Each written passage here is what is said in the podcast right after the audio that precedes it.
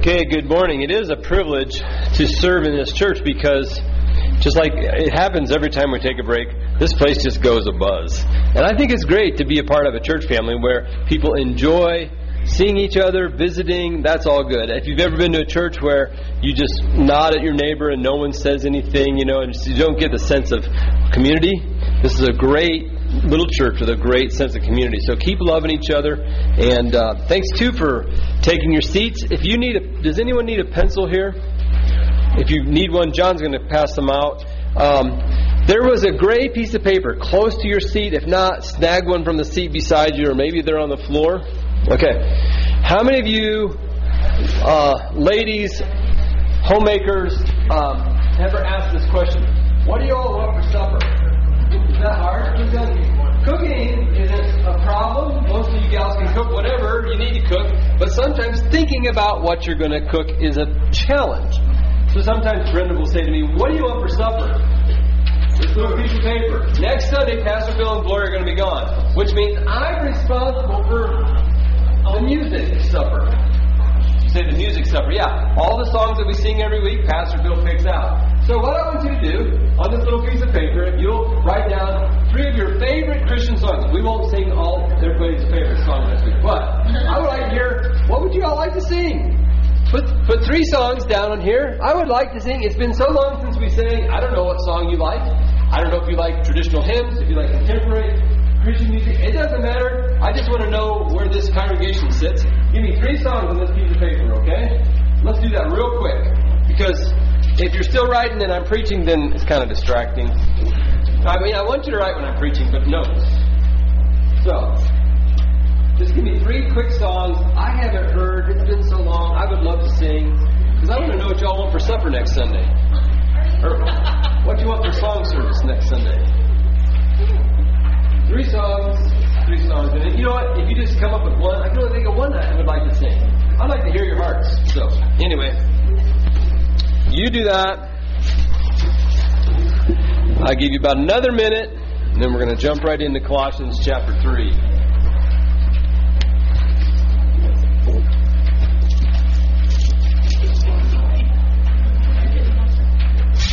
Colossians chapter 3 is our going to be our Bible passage this morning.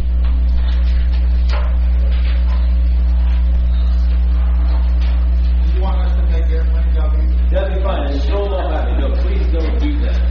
If you, I'll tell you what, if, if were done, when you turn in your pencil, just set it over there or give it to someone else. If you want to make a stack by the door, if that's easier, or a place over on the other table, just leave it there. Okay, great. I will look forward to putting together the worship service as well as the sermon for next Sunday. Okay, we have been in Colossians chapter 3, and I want to ask a question. What would you all think if I attempted a double somersault off of this platform? What would you say? And I will pray for you. I've been a. I'm gonna. You're an EMT. Uh, well, some of you would probably want to grab your iPhone and put this pastor's face plan on. I'd probably go viral, or I mean not viral, but it would be on Fail Army. Let me get my phone. Fail Army. I am not attempting a double somersault Why would that be unwise? You would say, well, Jeff, this is only a six-inch platform. To attempt a double somersault from that height would be painful. Now, if I was standing on top of one of those the three-meter platforms like they do in the Olympics, okay, that's that's quite a bit higher. Or I don't know what the highest. You could say, well, you could do a lot more from that height. You say, what's that got to do with Colossians three? Well, for the last several weeks, we have been working our way through the doctrine, through the teaching, through the uh, talking about the big and the eternal aspects of what is in the book of Colossians. It's not until Paul takes us and builds this rather very large, rather strong foundation of who we are in Christ, Christ's work in our heart, before he brings it down to the daily. We go from doctrine to the daily. We go from the eternal to the everyday. We go from the majestic, preeminence over creation, to Monday. Because what happens tomorrow at your house with your husband or your wife, your children, your parents, what happens tomorrow when you go to work, now Paul gets to the, put it into real life for us. And I think it's essential for us to remember. Don't attempt the double somersault of loving your wife, honoring your husband, raising children, employ eternal truth of God's Word. This is important. So, what we want to do with your Bibles open, let's just real briefly remind ourselves where we've been. We're going to recline the platform now this week. We're going to dive off, but here's a bit of a review. Remember last week, we talked about the new self, raised with Christ. All of this is based on we have been raised with Christ. Seeing, therefore, since you have been, because this is the fact, I died to my old self with Christ, I'm raised to a new man. Now, what am I supposed to do? Well, first he goes back to our hearts. In my hearts, seek, desire the things that are above where Christ is. It includes my mind, my thoughts. You, beloved, are at the steering wheel of your mind. Okay? God allows you to drive your thoughts. In a sense, a temptation or a bad thought can come in, and you can, you know what, like you do when you're driving, you just you can steer around that. And when you drive down the road, it takes little adjustments, doesn't it? You can't just hold it. You are constantly adjusting as the thoughts come through your day. You're adjusting to stay in the path that God wants for you. We're setting our mind on those things that are above, where Christ is. Now, He told us earlier in Colossians 3, He says, okay, since you're a new creation in Christ, some of these things should just be put to death. Remember, immor- uh, immorality, impurity, passion, evil desires. And some of us up at the top go, oh, immorality, that's not me. Well, remember this. Jesus said to look at a woman the wrong way is to commit adultery, is to commit immorality with her. So God would say these things should be put to death. And then it gets down to covetousness. Find me someone who doesn't covet. I remember I was driving to church one Sunday and this guy was mowing his lawn and I was having this, how dare he mow his lawn on Sunday thought. Okay? Because I'm because I'm not mowing my lawn on Sunday. At the same time, I drove past the house. We were looking for houses the time. I, oh wow, that is a really nice house. I wish I had a house like that. What's wrong? You know, um, the Lord said, honor the Sabbath day. I was all on, on this guy about not honoring the Sabbath day, according to my mind. At the same time, I'm driving to church coveting my neighbor's house. Okay? God says, hey, all these things should be put to death. Then he goes on and says, okay, not only should those all be put to death, throw these in the can. Anger. Right? Remember the whole adultery in your mind, in your head, is like adultery in the bed? He says, okay, anger. Getting angry at your brother is like murder. I've never killed any of my kids physically. Have you ever murdered one of your children in your minds or your spouse? I'm, in, I'm preaching to a congregation of murderers. How about wrath? How about malice? Malice is you hurt me, I will hurt you back. Slander is to talk bad about someone, obscene talk, or even lying. He said, These all, we're going to can these. All these other things are dead. We're going to can these. And then where do we go? We have to this.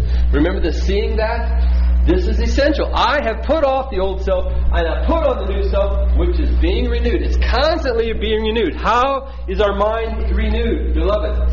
In the knowledge of Him, in the knowledge of Christ. And he goes on, he says, Okay, therefore, as chosen and holy and beloved, what, what where did that leave us last week? This is where we left last week. We are a renewed Christian whose mind is being renewed after the image of Christ. This is where we, this is our platform, folks. We're going up the steps, getting to the top here. This is what it looks like. Okay, so you have a Christian whose, whose mind is being renewed after the image of Christ. And what happens? They, he says, as my chosen and my holy and my beloved ones, as my you are you are children of a king, and you go to the king's wardrobe. The king's wardrobe means this is what we put on, folks. I put on compassion. I have a compassionate heart and kindness and humility and meekness and patience and forbearance and forgiveness. That's what I put on in the morning. And above all those things, I put on love. It binds the whole thing together. Not only that, what's up here to the top left? The peace of Christ. Let the peace of Christ rule in your heart, and the word of Christ dwelling in me richly. And I am thankful. Is it easy to be around people who are appreciative? They're nice people to be around. I'm giving thanks, a lot of singing, and all of these things are going on. And that brings us, that brings us to verse 18. Okay. That brings us to verse 18. Paul's got all of this is in place. All of this is put, we put on all of these things. Now, the topic, uh, the, the heading topic, uh, topic here in the, my Bible, paragraph uh, heading says, Rules for Christian Households. Our message today is titled, God's Word for Christians at Home and at Work. God's Word for Christians at home and at work. That's where we that's where we pick it up this morning. So let's just read here. We're going to read from uh, chapter three, verse eighteen, through chapter four, verse one. Colossians. Here we go. Wives, submit to your husbands, as is fitting in the Lord. Husbands, love your wives, and do not be harsh with them. Children, obey your parents in everything for this pleases the Lord. Fathers, do not provoke your children, lest they become discouraged. Bondservants, obey in everything those who are your earthly masters, not by way of eye service as people pleasers, but with sincerity of heart, fearing the Lord.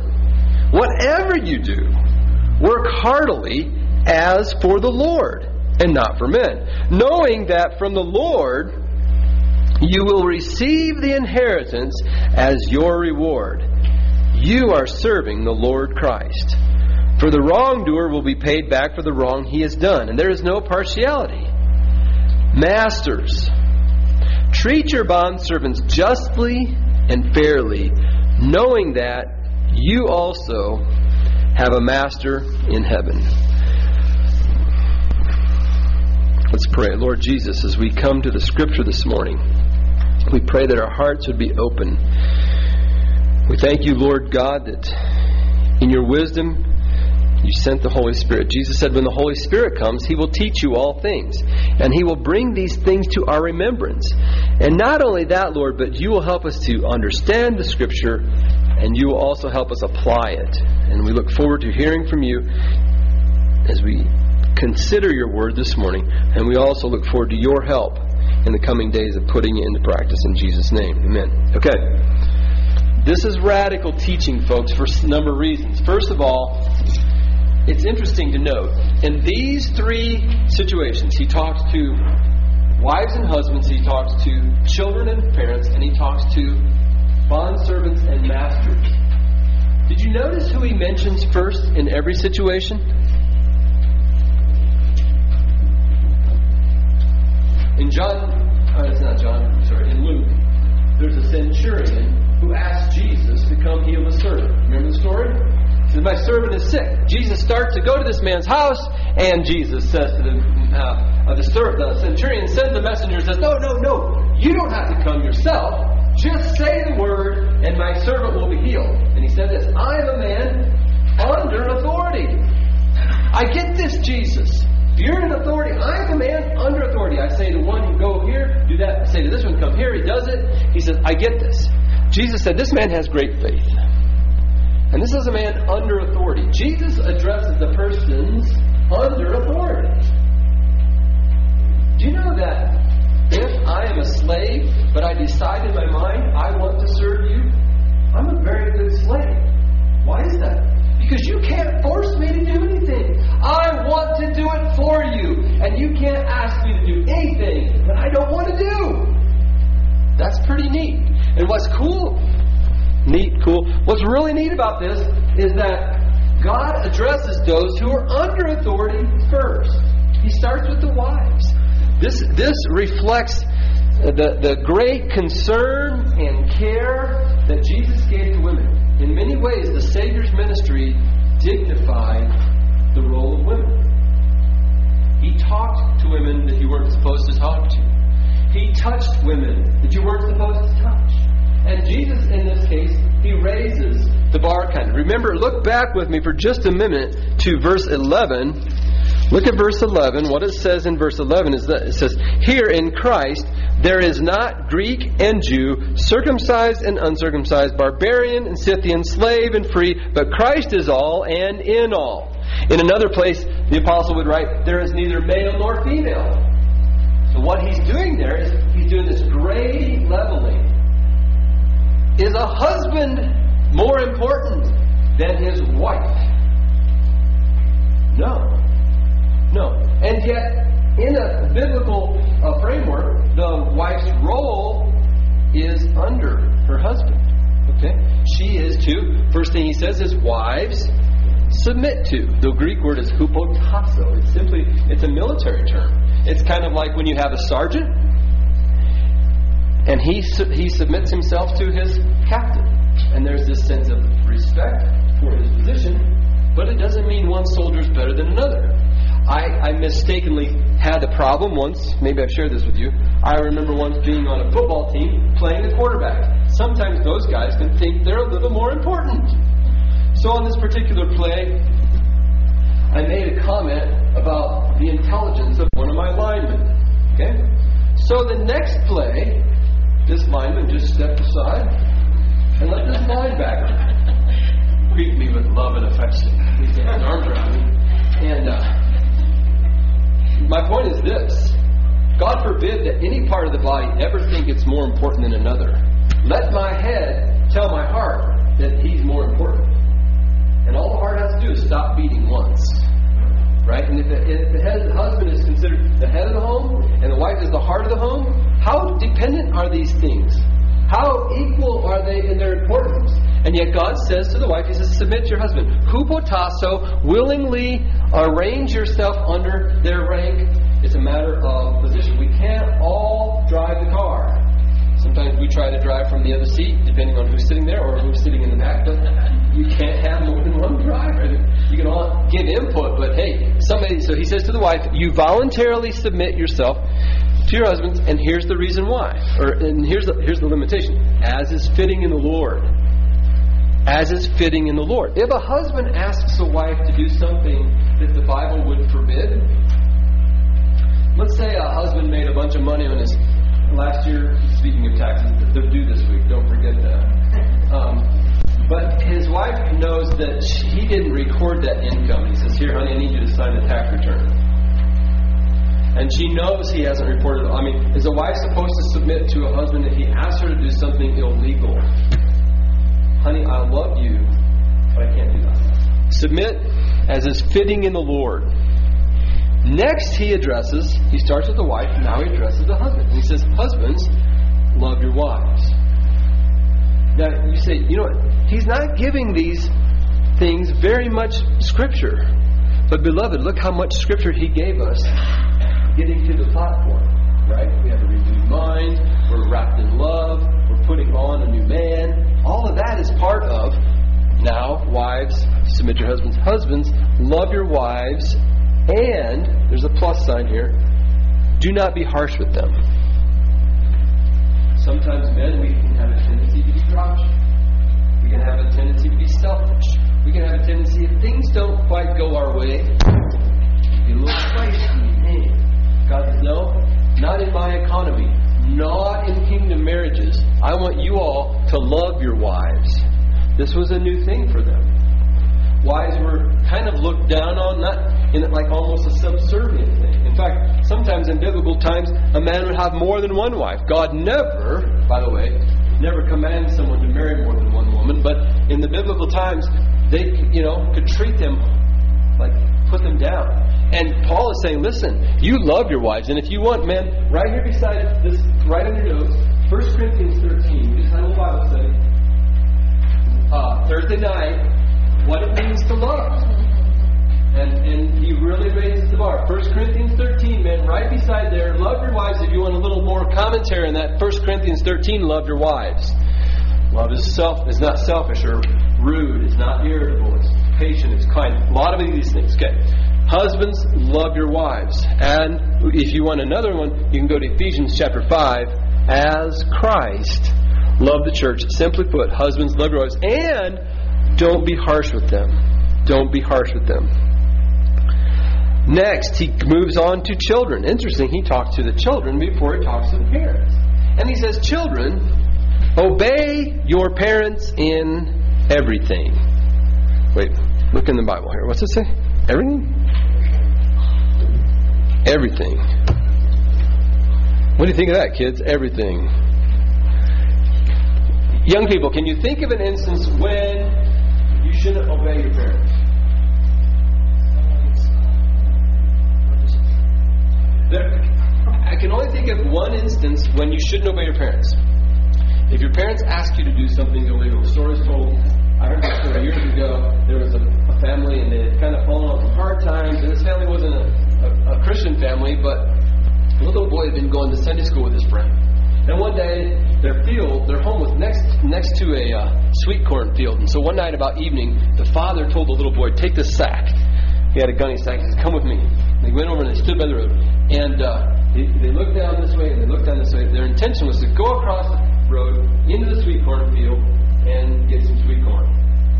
And the dad looked to the right, the dad looked to the left. He said, "Let's go." The little boy grabbed his hand and he put his hand on his dad. He said, "Daddy, you forgot to look up." That's the only time, kids, I can think of when you shouldn't obey your parents. You pull to the state fair, and, and the lady says, So, how old is everybody? You know? If your dad says, Hey, tell them you're 10, to save two bucks. You should say, Hey, daddy, God says I'm 14. What do you think I should say? All right. Children, obey your parents in everything. Why? Young people, you can't get a higher motive than this. Because when you obey your parents, this pleases God. You know, when you, you think about the Ten Commandments, right? The first four commandments point this direction, right? No other gods, right? Uh, don't make any idols. Number three, God's name. Number four, God's day. And the very first commandment that has to do with anybody else, look at this. Four pointing this way is pointing toward other people. That is, children, obey your parents in the Lord. This is right and it's pleasing to the Lord. I can't give you a higher motivation than this makes Jesus really happy. Obey your parents and everything. Then he turns from the children, and again, he goes up in terms of authority, not up in terms of importance or value in God's eyes, but in terms of role. And he says to fathers. Interestingly, he doesn't say mothers. Although, moms, you would probably admit you can provoke your children, right? That can happen. But he addresses the dads. He says, Dads, I don't want you being harsh with your wives, and I don't want you provoking your children to anger. I don't want you to be so crazy demanding, so impossible to please, that your kids are just like, forget it, I'm not even going to try. That would cause a child to become discouraged. So, fathers, we got we're addressed here twice. Husbands, love your wives. Fathers, do not provoke your children. And here's why. A discouraged child has, is going to have a hard time accepting the things you want to tell him about God or Christ in faith. They can become discouraged. God doesn't want us to discourage our children. I know as a dad, I can do this. I can do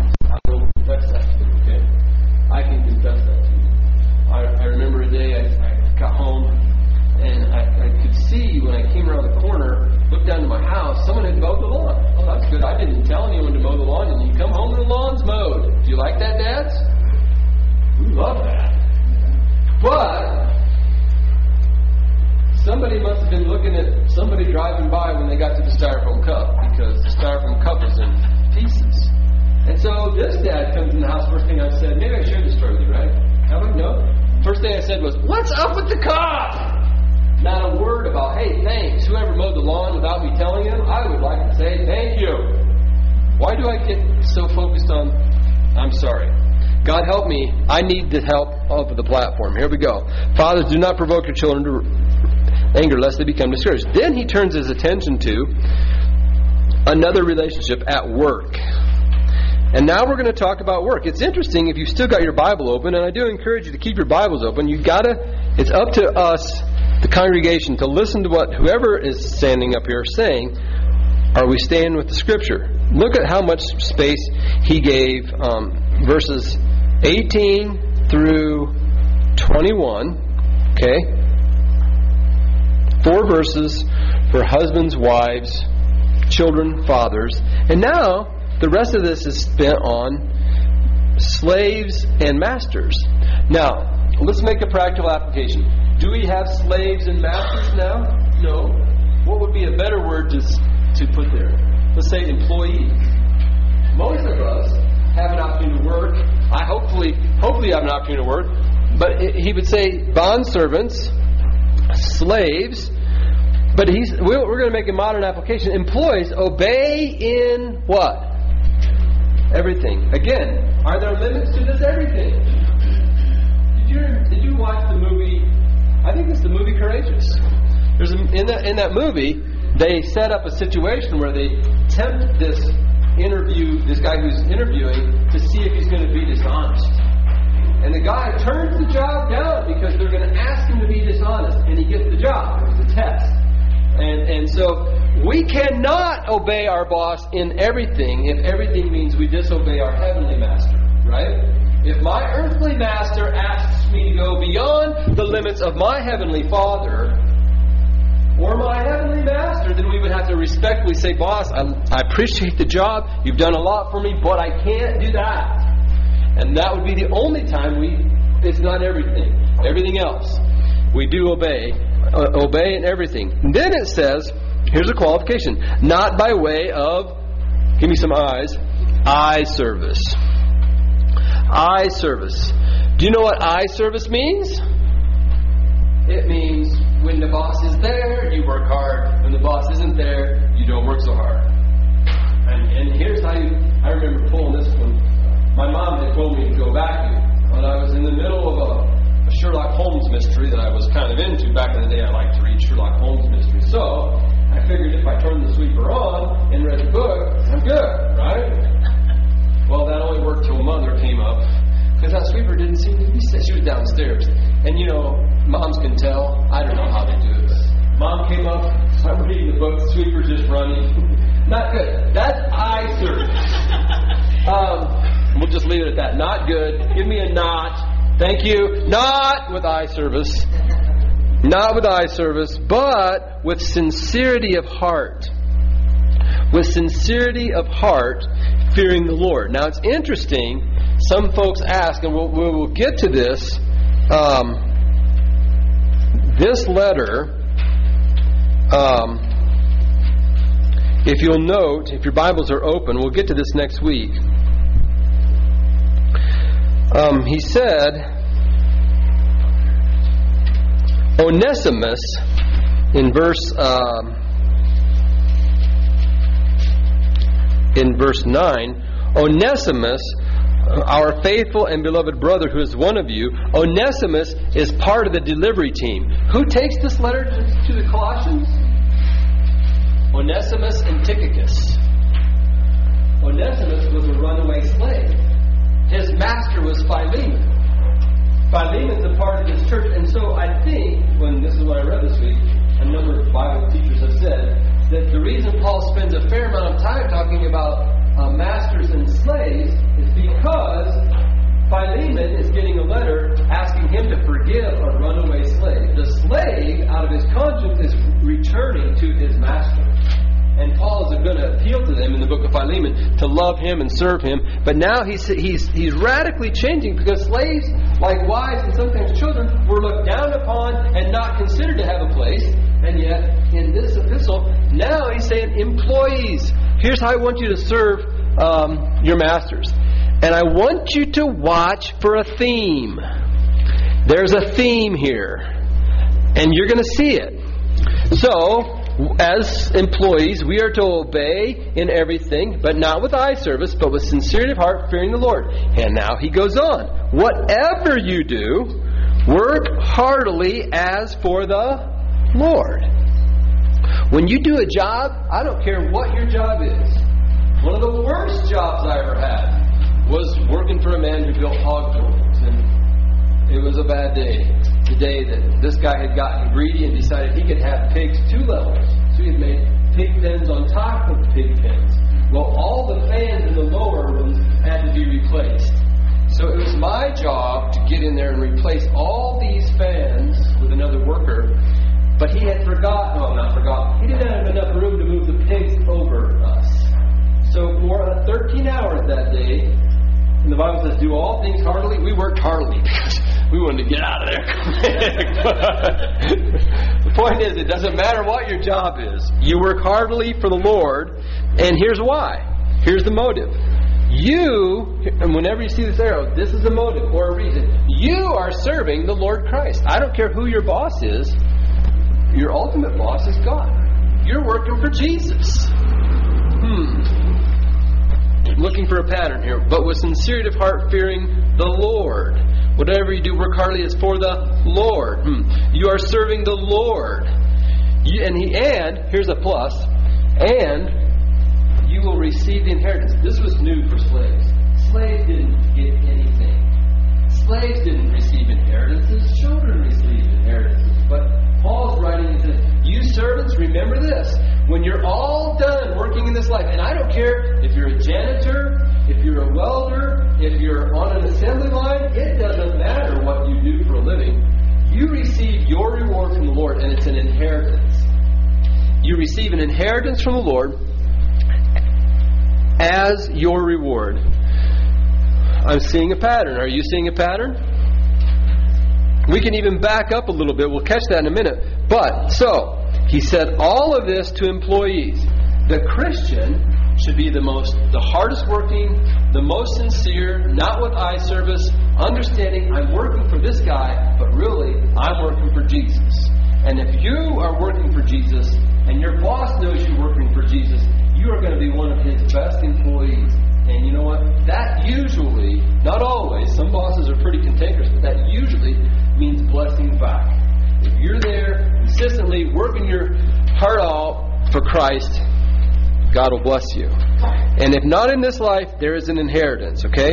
Then he turns the corner, he gets into chapter 4, and he says, Masters. Now, again, we don't have slavery. Most of us aren't operating under slavery, but are any of you employers? Are, are, do you own this business? Or maybe you're not an employer, but maybe you are a supervisor and you have people working under you. I don't think John owns Baumgars, but John is a supervisor manager. And maybe where you work, you are managing people. Well, then what, how does this apply to us? Well, what does he say? Okay, and you masters, you, you masters in this in our modern application, if you're an employer or a supervisor, you treat your employees justly and fairly. Why should the master treat his employees? Why should the employer, why should the Christian supervisor or manager treat his employees this way?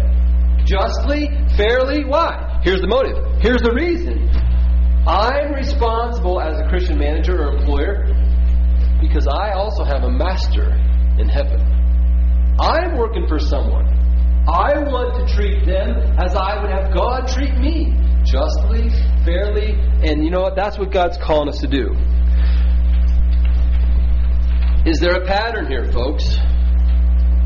Do you see the pattern? You know what? We can even back up and look on your notes, back up in your family ties. Uh, wives, submit your household, your husbands as is fitting in the Lord. Husbands, love your wives. Do not be harsh with them. Remember how Christ has treated you. Children, obey your parents in everything, for this pleases the Lord. Folks, all of this living out the Christian life is built on the foundation of who you are in Christ. That's the good news, folks. I have been saying, don't try this at home. Well, no, do try this at home. Tomorrow morning, this afternoon, try this at home. No, go beyond trying with God's grace, put this into practice at home. But what's the key? Don't do this alone. Remember the jetpack? I talked to you about the jetpack, didn't I? Facebook. It was Thursday night. Okay, the jetpack. I saw this clip on uh, the internet. This guy who's got a jetpack, and it's uh, got these huge pumps on his back and he's connected to this big flexible pipe that goes down into this lake. And he pushes these buttons, and he rises out of the water, and he's flying around, and it's really amazing. But he can't do this if he didn't have I don't know how many hundred thousand pounds of pressure coming out the back end of this water spray. You cannot live the Christian life. It was not intended for you to live it by trying harder. You know, it's like an electric. I told someone this week. Have you ever had a wind up flashlight? That's right, for a little bit. Right? And I'm not even talking about batteries that have to be replaced. I'm talking about this power cord. I'm talking about you and me getting plugged into God and Hey, here's the key. Plug yourself by grace through faith into the power of Jesus. And then let Jesus help you be a Christian employee. Let Jesus help you be a Christian daddy, Christian wife, Christian children. You know what, folks? This is a good deal. But we can't do it in our own strength. And so I want to encourage all of us this week. We're going to live for Christ in the power of Christ. And you know what? May God bless your work. May God bless your home. Let's pray. Father in heaven, we readily acknowledge how much we need you. And if, if, if we're here this morning, God, and we have never been adopted into your family, God, we thank you that the invitation is open today. We can come to Christ.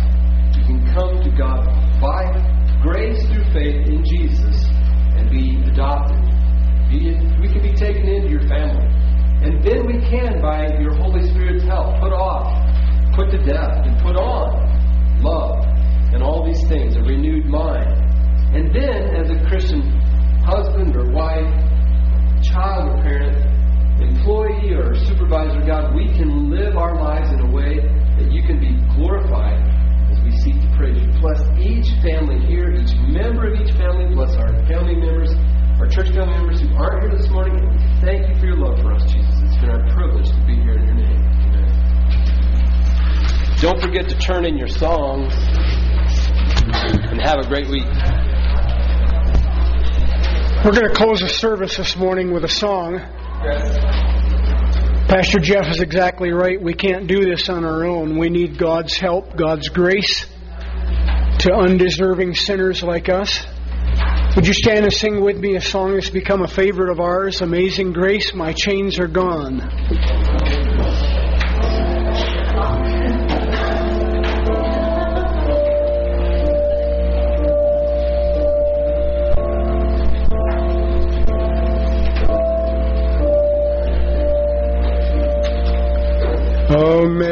Amazing grace, how sweet the sound that saved a wretch like me. I once was lost, but now I'm found. Was blind, but now I see. 'Twas grace that taught my heart to fear, and grace my fears relieved.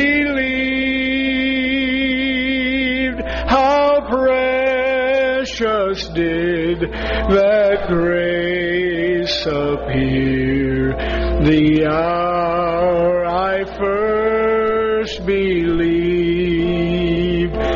My chains are gone. I've been set free.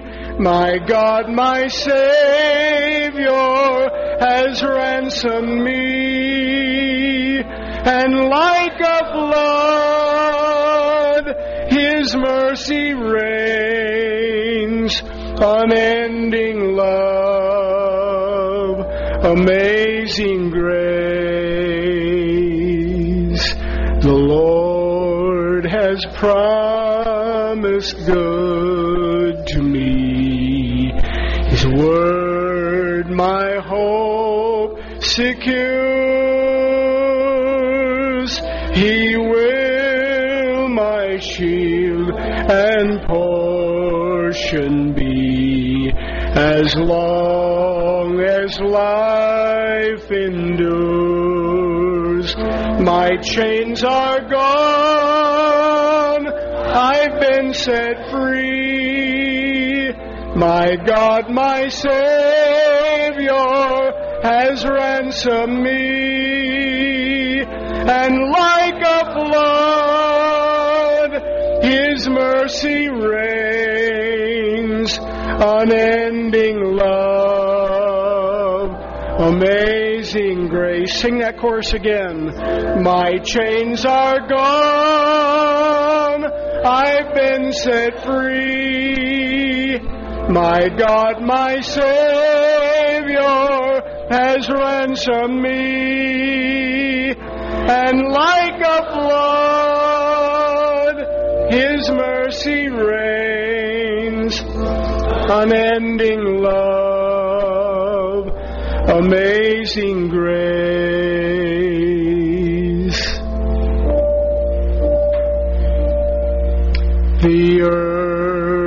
Shall soon dissolve like snow.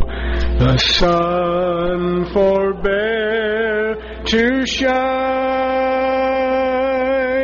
but God who called